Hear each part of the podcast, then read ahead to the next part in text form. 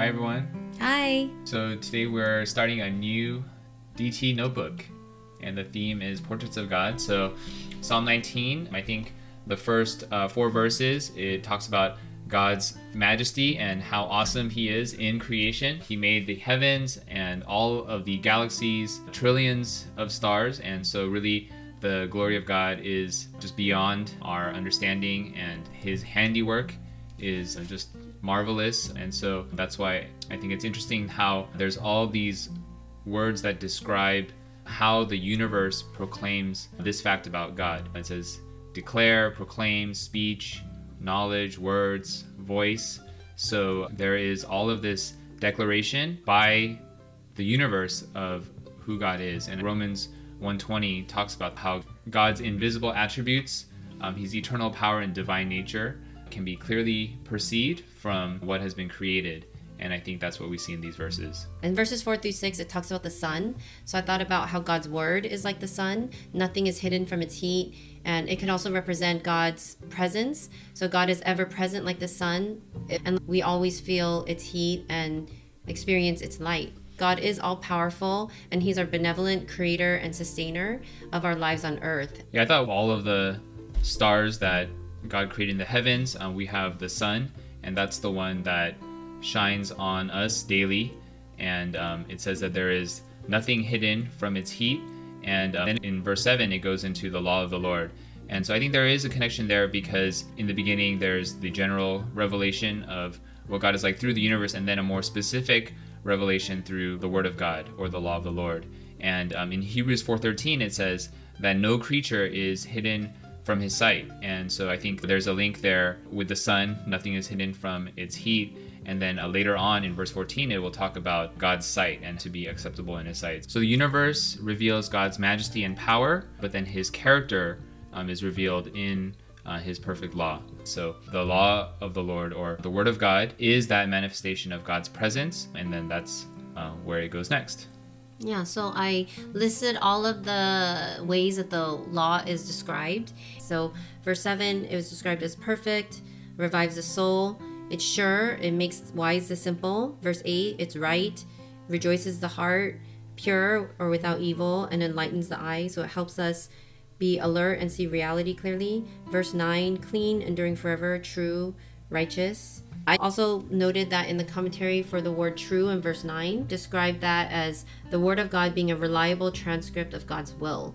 So I took that as God wants all these things for us. He wants us to experience a reviving of the soul, to rejoice in heart, to experience um, His righteousness, purity, to enlighten our eyes. And what emerges is a very loving picture of God.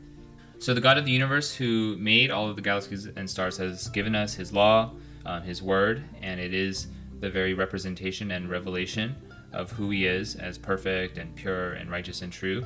And He gave us that law so that we would keep it. And I think that's the focus of the the last section. So, moreover, by them is your servant warned. In keeping them, there is great reward. And then He goes on um, and talks about how He wants to be able to keep God's laws. And I think the proper response is just the uh, desire to be righteous, to have this kind of awareness that I live before God. And so I think that's what we see. He wants uh, to be made aware of his errors. He wants to be declared innocent of hidden faults and kept back from presumptuous sins. And so there's these different categories of sin, some that he's aware of, some that he's not aware of. And he wants to really keep God's law so that he will be blameless and innocent of great transgression. So I think the, the psalmist's desire is to obey and to be blameless and innocent before this holy and perfect God. But he recognizes uh, that he is going to fall short. And so, in one sense, it could seem like he's just saying, well, just God help me not to sin and, and, keep me from transgressing. But I think we can understand this in light of the gospel and, you know, of the law, which uh, none of us can keep um, perfectly. And um, that's not how we're righteous before God by keeping the law or just by God sort of zapping us and making us perfect. But, you know, how, how can this happen? How can we be declared innocent of our faults? How can we be made blameless and innocent? And it's only through Jesus' righteousness. And so he says, Let the words of my mouth and the meditation of my heart be acceptable in your sight, O Lord, my rock and my redeemer. And so that's the only way when uh, Jesus is our rock and our redeemer, then this is actually uh, possible. That as we seek to obey God's word, that we will, of course, fall short, but that we receive grace and mercy and forgiveness. So, I wanted to share my answer to reflect on the ways you have experienced this aspect of God.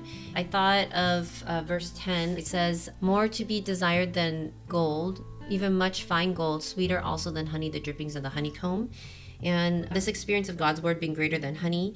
So when I first became Christian in my 20s, I preferred honey. I preferred something sweet and pleasurable, some good experience, satisfaction in my relationships that was immediate. As a young Christian doing DT, submitting myself to structure and so that I could understand God's laws and try to apply it to my life was pretty hard and at times miserable because it required reading, sitting down, reflecting, thinking about myself, going through the process of repentance and I mean, I think it was hard. But I think over the years, seeing the perfection of God's ways, his heart of love behind all his laws and words. A love of God's word has outstripped the honey or the immediate pleasures of life.